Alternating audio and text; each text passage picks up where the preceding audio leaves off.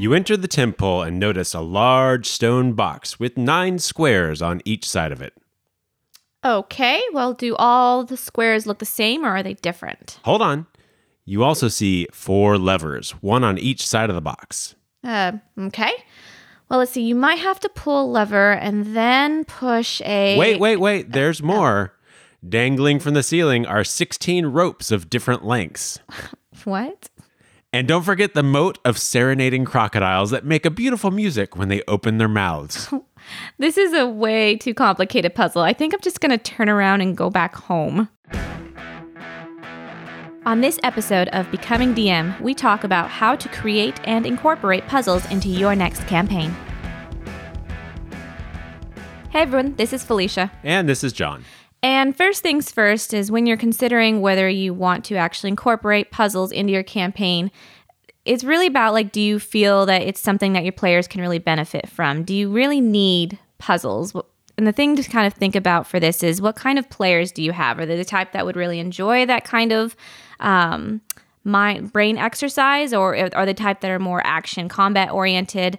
Uh, it's, it's important to first sort of gauge your players and see if this is a type of activity um, that they would enjoy sort of collaborating and solving together. Yeah, and and if you've been DMing for long enough, you've probably had players of, of both sides of that chasm on your on your table. Those Mm-hmm. Yeah. that that are really there just to be there for the next time a, a combat encounter rolls around. Yes. and just wait and wait and wait for that. And then there's the ones who you you start to describe a puzzle and their eyes light up, and suddenly Yes. there's so much more engaged in in the game. Um, but yeah, keeping keeping that in mind. But really, when it comes down to it, most tables I've been at, it's kind of a mix. You've Yeah. got some people that are that are super into the into the puzzles and some people that are super into the combat and Yeah. and so there there is a little bit of a, a balance finding i would say Oh no, absolutely. I think you know it's it's always important to try and you know at, at some point in time in your campaign try to accommodate each of your different types of players in a way that like keeps them interested but still maintains the interest of the rest of the group. yeah just having a mix so it's not all combat Mm-hmm. it's not all puzzles and and maybe have combat during a puzzle I know, very intense. Solve the puzzle before you get killed. but but if you've got those people that that they they go along with combat but they're not super into it Mm-hmm. having those puzzles as part of a, a dungeon that they're they're traipsing through can really be a way to break up things and where it's not just oh there's another room with some more zombies in it oh here's another room with skeletons oh what are we going to find in the next room Yeah. Can- oh boy more skeletons yeah, it definitely can break up that monotony and and most people usually enjoy like, you know, you know, scavenging for treasure and searching and things like that. And it's always nice to not always like you were saying come across the same type of challenge, the same type of hurdle. Um, it, it really is sort of fun to kind of just provide that variety, I think. yeah and likewise don't have it all be puzzles have have Oh, yeah. some variety there too Yeah. Um, so when we when we get into the actual talking of let's say you've decided I'm gonna build some puzzles for my adventure because I've got some people that are that are there. I'm going for it. um, let's kind of talk about some general guidelines for for puzzle building. Yeah. And and the first one I really like to to make sure everybody is aware of when they when they start looking at puzzles don't let the puzzle stop the forward motion of the story. Uh, if you've got a if you've got a six hour session that you're playing with your your players one night and your puzzle is going to take up three hours of that, uh-huh. where they're in the same room working on the puzzle, working on the puzzle, working on the puzzle. Yeah. I mean, if they're really big puzzle heads and that's all they want to do, it mm. might be okay. But chances are that not everybody is on that same thing. Yeah. So try and make sure that that whatever puzzle you present there, you're not going to just chew up so much time that there's no time for anything else. Yeah, you don't want it to like dominate your story. The main point of all this is the story itself. And so, you know, you don't necessarily want that puzzle to be the main objective, especially if it's a puzzle that not everyone can participate in. Yeah, and and just because it's a puzzle doesn't mean it has to be like this Mensa level puzzle. You can have puzzles that are relatively simple, and uh, we'll we'll talk about this a little later. But sometimes the simplest ones can be the ones that trip the players up the most. Yeah, for sure. Kind of get inside their own head. Everyone always expects it to be harder than it actually is. um, but the other thing to think about too is is um, there can be a more than one solution scenario for your puzzles. You know, um, you know, people always think, okay, they get it wrong, they just don't figure out the puzzle. They get it right, they move on. But you know, sometimes when you're doing a puzzle, you can make it even more challenging where it's like, hey, if they get something wrong, something else happens that makes it more challenging for them to accomplish this puzzle. Yep. Um, and that's, you know, either, and these can be multi stages to the main, main puzzle, but, you know, they get the wrong answer. Oh, well, maybe they get pushed back into a room further away, or, you know, maybe I don't know, someone gets their hand chopped off. Who knows? wow, you're you're not very lenient there with the wrong answers. um, well, in a, in a, game that I was running recently, the the players were going through this this labyrinth, and there were there were puzzles every so often. And for almost every puzzle that I presented them, there were multiple ways to solve it. Mm. And if you solved it the quote unquote correct way, you, the the easiest path forward opened up for you. Mm. Um, if you solved it the not as correct way, then yeah, you got a door that looked like you were moving forward, and and in most cases you were moving forward in a sideways ish kind of way. Uh, but you had had a tougher tougher row of it. You had yeah. more monsters, things like that. Um, so just keep in mind that that if you if you have more than one solution, you you also prevent that that puzzle stopping the forward motion of the of the story. So if somebody guesses a wrong guess, if somebody chooses a wrong thing, mm. you can still have them them fail forward and and continue the story without getting all hung up on oh well you didn't push the right button in the right sequence. Yeah. Um. So. Absolutely, and I think you know um that that goes for physical clues as well as riddle clues and, and like we said before a lot of this is based off of your group of players remember you want to you want to think about um, the type of players you know if you have like me mostly new players you don't want to make this such an overcomplicated such a difficult thing for them to come across that it just becomes off-putting so you know when it comes to different solutions actually it might be a good idea to ahead of time sort of prepare a, ver- a variety of different potential scenarios that might result from your particular puzzle or riddle. And if maybe one of the scenarios that actually happens is close enough to what it is that you had written down then just kind of go ahead and let them move forward in the game yeah and sometimes if you're if you're doing a riddle puzzle mm-hmm. sometimes they're going to give you an answer that may actually be a better fit than the answer you had originally thought of never know and in in cases like that you can always take their answer and be like oh well this is perfect they solved the riddle and i'm going to incorporate that answer later on in my story to make it even more tied yeah. together like oh well they they they said my my riddle had something to do with ogres. They said something about trolls. Guess what? Mm. There's trolls now, buddy. You did it to yourself. um, yeah. So you know, so once you've kind of decided, sort of maybe the the type of um, you know the the type of puzzle you know when we're talking about like the general guidelines for puzzle building and the type of puzzle um, you know that you're sort of manifesting for your players um, it's it's a good thing to also think about like how you're weaving it into the story exactly like what is the purpose of this puzzle how does it fit into the bigger picture of things you know how is it going to kind of fit into the settings it's not exactly like you're going to have you know a, a stone box uh, that they're going to have to try and figure out at the bottom of the ocean if they have no way to get there so you need to figure out, like, make sure that your your puzzle is appropriate to the setting that you are creating for your. Um, I mean, players. unless there's some reason for that stone box to be on the bottom of the ocean floor, yeah, like somebody knows? dropped it who there. Knows? Yeah. But Captain, yeah, Captain America and everything. true. Yeah. True.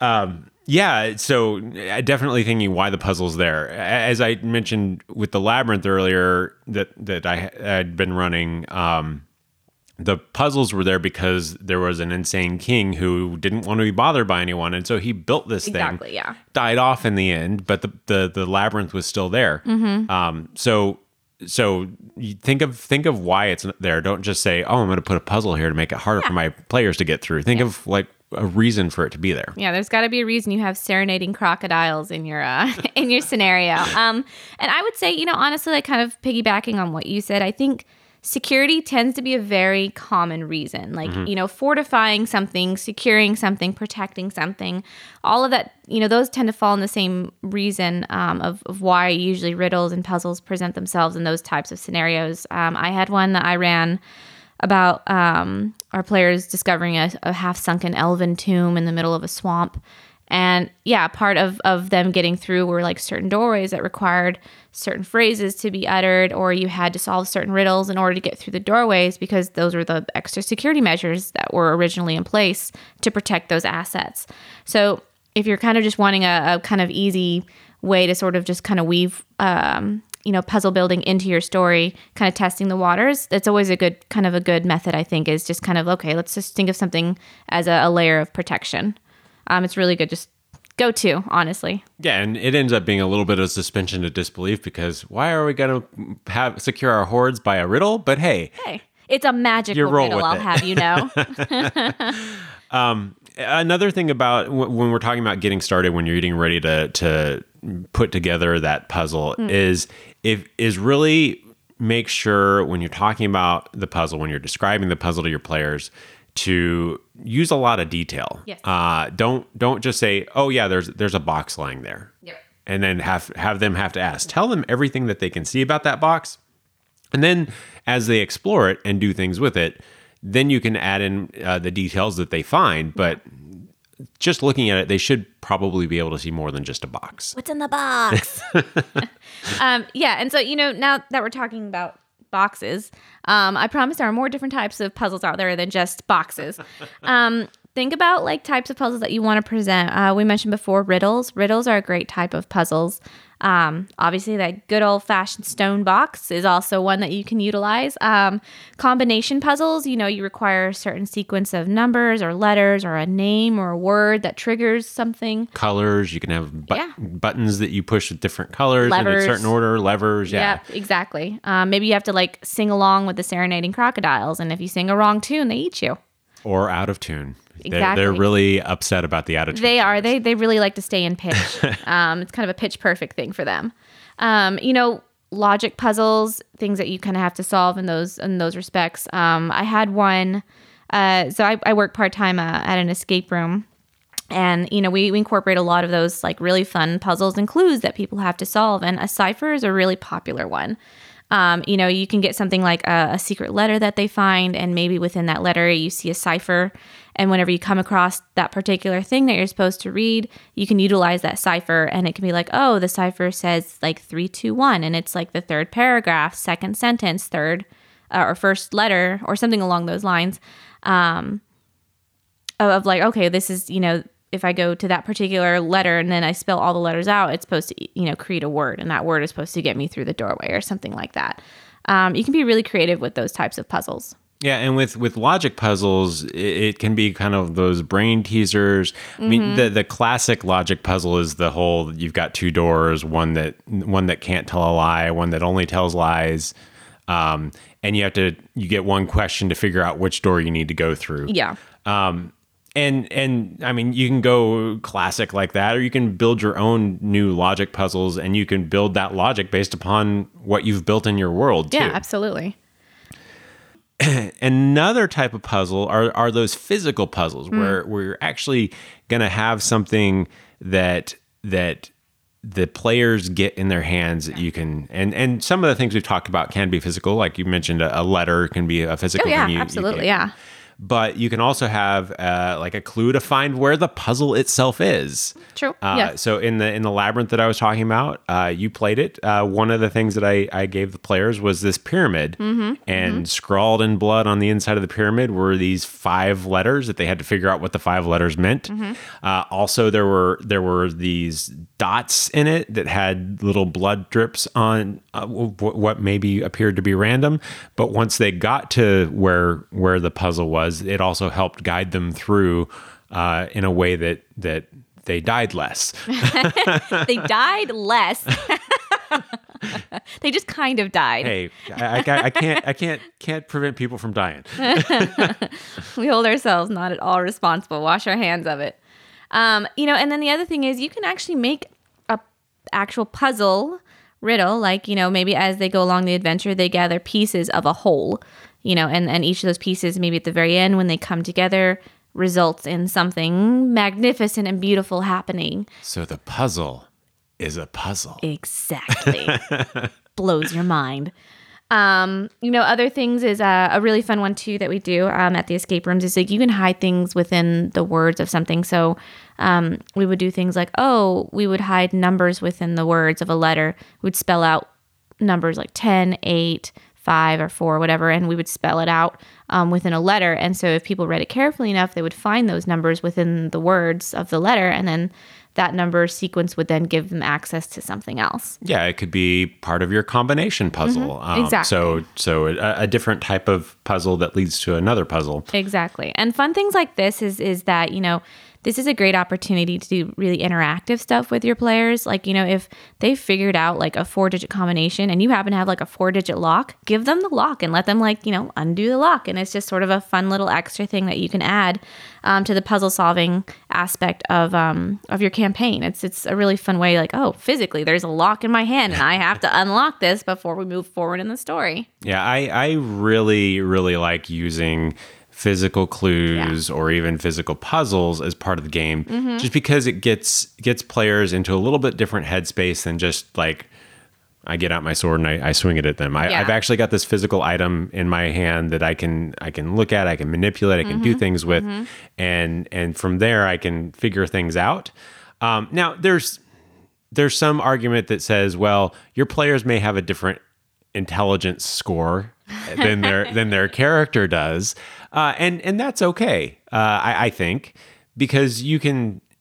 If, if if their play if their character has a much higher intelligence score than you feel like the player does, first off, probably shouldn't tell them that. um, but you can also structure hints around Yeah. um, around based upon what they're doing with it and and you can say well based upon your your character what they know you also know this about it so make sure to pay attention to this Yeah. There, there's definitely a, certain way to like guide your players, you know, in, in times if they need a little more assistance. Um, players or characters, either one.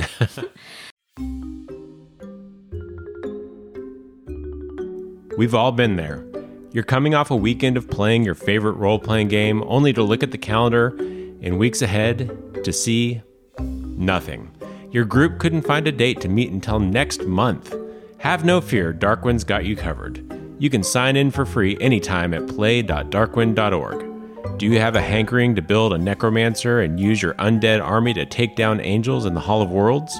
Or maybe you prefer lycanthropy and you'd like to join the Garu Guild. Darkwind has character options for days, so whatever your playstyle, there's something for you. They're sponsoring this show and helping make it happen, so give them a try by going to play.darkwind.org. Now back to the show.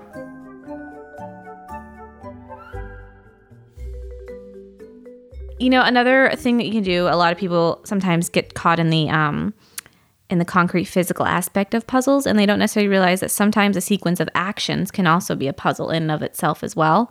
Um, we played this one campaign where we were in a room and in the room was a mirror and we were supposed to do a series of actions that involved the mirror in order for a portal to open up so that we could travel through it. And if we didn't do that particular sequence of actions in the right order no portal um, so something like that is actually a really kind of fun way. You know, oh, you have to flop your arms like chicken wings, and then pat yourself, pat yourself on the head, um, and um, cluck like a chicken, and that's like how you open the portal. Yeah, um, a- and, when you're when you're doing a room like that, um, you you really have to uh, you really have to uh, take the time to to to narrate it. Mm-hmm. If if you've got uh, if you've got players that are really new, Yeah. you may also have to provide them with some options of things that they may may need to do Yeah. or you could make it very simple. Uh, one of the one of the the puzzles that I used in my game that I found online. I can't take credit for this, but Yeah. but I thought it was really cool, and I decided to use it, and it was a lot of fun because you get your players in there, and they start thinking of all these complicated solutions, and it's a very simple solution. So they they get into the room, and the doors close. And a, a, a magical countdown clock appears upon the wall. There's a there's a button in the center with some water around it Red gleaming button. and uh, and some symbols of, of weapons around that. And you, you give enough detail to where it's like, oh, well, this must be important. This must be important. So there's a lot of red herrings in there. All they had to do is wait for the countdown to, to end, and the room opened up. But if they pushed the button, it reset the countdown clock. And I think I think probably 30 or 40 times that button got hit.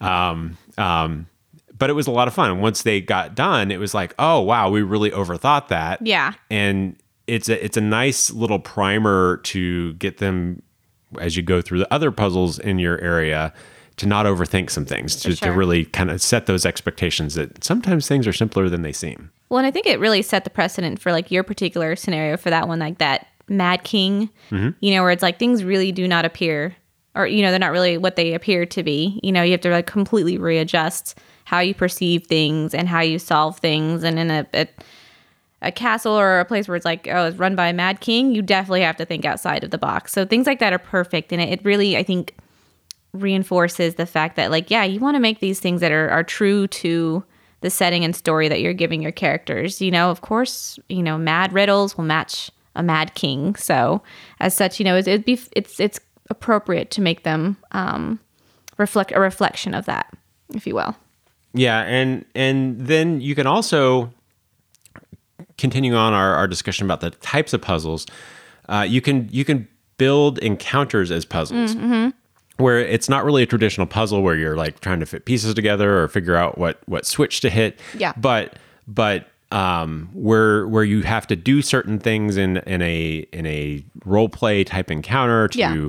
have people do other things. And you you had mentioned uh, your ghost encounter game, and I think it it it, it uh, makes sense to go ahead and bring it up in this situation. Yeah, and it's funny because I've mentioned this I think a few times for a few different points made um, in previous episodes. But once again, uh, when the group that I was DMing was um, trying to solve some stuff, and they came across the ghost hag of the lady, and um, all they had to do was just say a few nice flirtatious things, you know, complimentary things about her.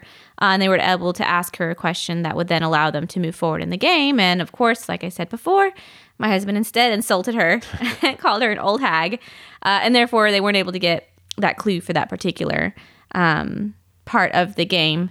And of course, there was obviously an, al- uh, an alternative way for them to actually get those clues or that particular clue. But in that particular scenario, um, you just you had to say the right things um, to the right particular ghost, if you will, uh, in order to get your in order to get access to the information that you needed. So um, those encounters can be just as effective as an actual like you know written down riddle or a box or a series of levers. Um, encounters in and of themselves can be puzzles as well. Yeah, it's a, a matter of understanding the rules of engagement almost. Um, Rules of engagement. So that, that you you can get the details you want out of the out of the person you're dealing with. Mm, absolutely. And and there are so many different places that you can get ideas for puzzles. I mean, we've given a few, but you know, um take from from media like you know one of my favorites that was uh, one that i used as inspiration for mine was like in the hobbit when they had to get into um, the mountain and the only way they could do was by saying oh speak friend and enter but it was in elvish but it was on the map and the map was what gave them the the key so that they knew what to say at the right time um, I did a very similar thing where, like, oh, there was a, a riddle inscribed above the door and it was said in a certain language that one of the players knew, and that player had to read it, um, and or and then they had to solve the riddle. Yeah, and and I I have sourced uh, books of riddles or riddle pages on the on the web, and and yeah, there's a little bit of fishing through the um, John has three brothers, and this one's named this, and this one's named that. Yeah. What's his other one named? Uh, but but but they they are a good source if you can find that right one that fits your situation. It can be really cool, Yeah. and you know it's solvable because it's been put in this this resource that other people have said, "Hey, this is a great riddle." Yeah, exactly. Um, and just kind of referring back, you know, there's a lot of um, other like you know things that you can source from. Um, if you ever look up like at home escape room ideas, you know, when people build their own at home escape rooms, there is a plethora of different puzzles that you can create like for escape rooms that would actually probably work really well in a campaign. And those are really awesome if you want to do some of those physical clues. Mm-hmm. So you can bring in whatever the physical clue in the escape room would be and have that be what what your players find. Yes. Um, I've got a I've got a, a cryptex that I made for uh, a uh, an escape room that I did for my my youngest son, Mm-hmm. and I am just dying to use it in one of my campaigns. I just haven't gotten the right to the right point yet. Uh, but eventually, it will be there. He's so excited. um, and if even if you don't have the amazing 3D printer that John has to make his stuff, there are plenty of like printable clues that you can do. You can go um, same thing escape room um, clues that allow you just to like find it PDF. You can print it off, cut it out, and it's still something that can still effectively work um, for your intents and purposes of the campaign. So I mean, there's just there's ways like someone poor like myself um, can also incorporate physical clues into their game. Well, and and before I had my 3D printer, some of Mm. the clues that I did, I went to Walmart and Good I walked I, I walked down the the aisle that they had incense burners on, Hmm. and I found uh, so I men- mentioned the pyramid that I, I made for the Yeah. game that, that you were in. I had run that game before before I had the 3D printer, and I found this pyramid incense burner that had these holes, and I basically made it like added some flourishes to to make it my my prop. Nice. Um, but there's there's all sorts of stuff if you just are willing to look in weird places Oh, for yeah. them that you can use to buy your own physical props for for these puzzles. Or even, uh, I mean, you can always check out like Hobby Lobby and Michaels. There's so much like crafting stuff there. Um, it's it's a great source of like inspiration and just ways to put together your own puzzles for stuff. Um, one other place for uh, for sources of puzzles, if you're interested. Uh, so I've I've provided this to several people that uh, that that I've interacted with on Facebook or whatever. Uh, I have a list of puzzles that I did in my little labyrinth, and I'd be happy to provide them to a, a listener. If you want to reach out, just uh, becomingdm.com and click contact and say, hey, give me the puzzles. Hopefully a little nicer than that, but uh, but yeah, I, I'd be happy to uh, to s- send them your way as well. They're none of them are all that difficult. All of them have multiple ways to be solved. Um, so none of them take a very mu- very long time in your in your game, but but uh, definitely something that I'd be happy to provide. And they're really like speaking from just you know having seen the puzzles myself. They're pretty they're pretty cool puzzles. So John's puzzles are worth asking for. I'm just saying. All right, so let's talk about providing these clues. Yes. we've talked a little bit about it, but but um, one of the things that I really like to make sure that I do is seed clues early. Yeah. So Prepping them. so as I mentioned, this this pyramid that had multiple clues on it, the the players got it early on in the game. One of the clues helped them figure out where they needed to go. Yeah. The other clue that was in it was almost at the very end of the of the labyrinth. So I like to give players time to forget that they have the clue, and for for a couple of reasons. One, just because it's it's fun. Uh, As he laughs maniacally. Uh, but the other is when they when they realize that they have it and they connect the dots to say this this points to this. Yeah. it's it's really cool and rewarding to see players get excited about that stuff Mm-hmm. and and really just enjoy the the solve that they that they just made. Yeah. Um, and and kind of going back to what I was saying before about how a puzzle can be a puzzle.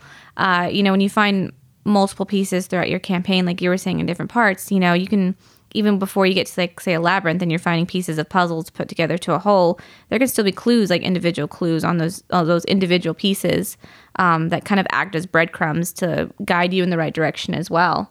Um, you know, you can have a series of riddles. A riddle that leads to another riddle that leads to another riddle, kind of like a scavenger hunt. And and potentially those those individual riddles can also lead to side quests Yeah. that lead to the other riddle. Um, so it, it can also help you build out your campaign to make it more rich, involved. Whatever. Oh yeah, I mean there's there's so many different ways that you can take this, um, but they're all, regardless, excellent opportunities to provide those little extra nudges, those little extra hints or clues that your players can hopefully, if they remember, utilize when they actually come across to like the main puzzle. Yep. So, uh, we've been talking about puzzles and having your players run through them, but eventually there is going to be a time where they get stuck. Yes, it, inevitable. And and as I mentioned in the very beginning of this, the last thing that we want to do is have the puzzle stop the momentum of the campaign. Yeah. So you really have to have a plan for how you're going to deal with with players getting stuck. Yeah. And and the thing is is, you know, providing those clues ahead of time helps helps to sort of mitigate that. But in the in the in the case that it doesn't, um, you know, there's a few things that you can do. Um, one is like let's say you have an NPC join their group and if they're trying to solve a puzzle and it's just, you can tell it's not working and the, it, the game starts going from fun to frustrating um, you know perhaps that npc just happens to notice something that conveniently helps the group out And and it could be a friendly NPC that's traveling with them. Sure. Or it could be they're they're at this mechanism that they're trying to solve and, Mm-hmm. and figure out the puzzle for, and maybe they get attacked by somebody who accidentally trips over a lever that kicks something into motion that makes the the players go, oh. This makes more sense. I understand what has to be done now once I kill this guy. Uh, but but in, in either case, the, the goal is not to solve it for them. it's yeah. to it's to have this NPC, this this enemy, um, do something that makes them reconsider the way that the puzzle is set up, Yeah. or or make them refocus on a particular aspect of it. Yeah, and and another thing, especially for like your newer players, is you know, again, like you were saying, you don't necessarily want to give it away, but you know, perhaps it helps to reground them and just kind of reiterate or rewalk with them what they have already done up to that point. Because sometimes when you get in problem solving mode and puzzle solving mode, your your brain just kind of just scatters and you know you're just trying to do all these things at one time. And sometimes it can help to be like okay so what have we accomplished up to this point? Or okay remember you went through x y and z and you accomplished this. So this means maybe what? And you know to help kind of um just to kind of help them to remember the steps that they took to get to where they are might help them to like oh okay you know what and then kind of trigger their brain into being like okay wait hold on i think i know how to solve this And it, it may even just force them to remember a thread that they that they Mm-hmm. found a, a, a potential clue for the puzzle over here in this corner of the room. Yeah. And they did all these other things because they didn't have a place for that piece Mm-hmm. to fit yet. And they've forgotten all about it. Yeah. So say, well, hey, well, why don't why don't you kind of tell me what you feel like you've done so far? yeah oh, we did this, this, this, and this. Oh, well, what about this other thing? Oh, yeah, we had that too. Yeah. Oh, this goes here. I, I understand now. It's a it's very similar to um, game mastering when you do uh, escape rooms. Um, we have a very similar process for like when groups get stuck and they're working on puzzles. It kind of helps to sort of refresh their brain, and they're like, "Oh, wait a minute. Oh, I can't connect X, Y, and Z." Yeah, yeah. Um, the other thing I like to do when I when I did one of my my campaign with the half sunken elven tomb was I, I knew obviously what puzzles and riddles I was going to present to my players ahead of time, and I had written down a couple of just alternative ways or, or list of hints that I could provide to the team should they get stuck because I was anticipating that they probably were. Uh, I gave one I had one where it was like a riddle that they had to solve. If they couldn't solve the riddle, um, then I went ahead and I would let them roll. And depending on how well they roll, was if their character was able then to solve the riddle, anyways. Um, but you know, on another you know method of doing that, you can also like say, okay, you know, here's a puzzle that I'm going to present, and here's three different hints that I'm going to give them to help them solve this puzzle should they get stuck essentially. Um, so you know if you prep ahead of time and just kind of make sure that you leave yourself a means to assist them without actually giving them the answer um, it'll i think make for much smoother experience when you're actually in game Yeah, don't don't just on the fly try to think of a hint because Yeah. Because typically what happens when you do that is either you give too much away Mm-hmm. or your hint is so obscure that it, it actually hurts things. Yeah. And and they're just left going, I, I thought I knew something, but now I know nothing because this clue makes no sense. Mm-hmm. yeah this is not a time when you want to wing it Yeah. Um, and then then uh, another thing that I like to do when when players get stuck, especially if I've got these puzzles that can be solved multiple ways, they've solved solved it one way and gone down a path and felt like yeah we're we're done here. We feel like there's no other ways to go. Hey. There may be different ways to solve some of the things that you, you've done. Just remind them that that there's not just one way. Um, and I, I actually had to do that recently. Players kind of looked at looked at the places that they've been, and they said, "Well, this this room we we really kind of just lucked into a solve. So let's let's maybe try something else there." Mm-hmm. And they went back and they they figured out that this other plate needed to go in this slot, and and then I totally messed up and forgot which one that they'd put in there and said, "Oh, nothing happens." And then I realized it was I was wrong. but but that that gave them the the opportunity to to rethink some of the things that they'd done, Yeah. go back and and actually figure out a different path. So I think um, that's really what we were going to talk about about puzzles. Yeah. Uh, we would love to hear what you guys have have done with puzzles. Some yes. interesting things you've you've unleashed on your players, uh, and and uh, and see what's what's out there. Yes. But until next time, stay, nerdy, friends. We'd love to hear what you think about the show. Join the many others that have contacted us or written reviews. These things help us know if we're going in the right direction. If you'd like to reach out, go to becomingdm.com or on Facebook, go to facebook.com slash becomingdm. And on Twitter, we're at becomingdm. Becoming DM was produced by John Welsh and Felicia Martinez. The show is edited by John Welsh. We'll see you in two weeks.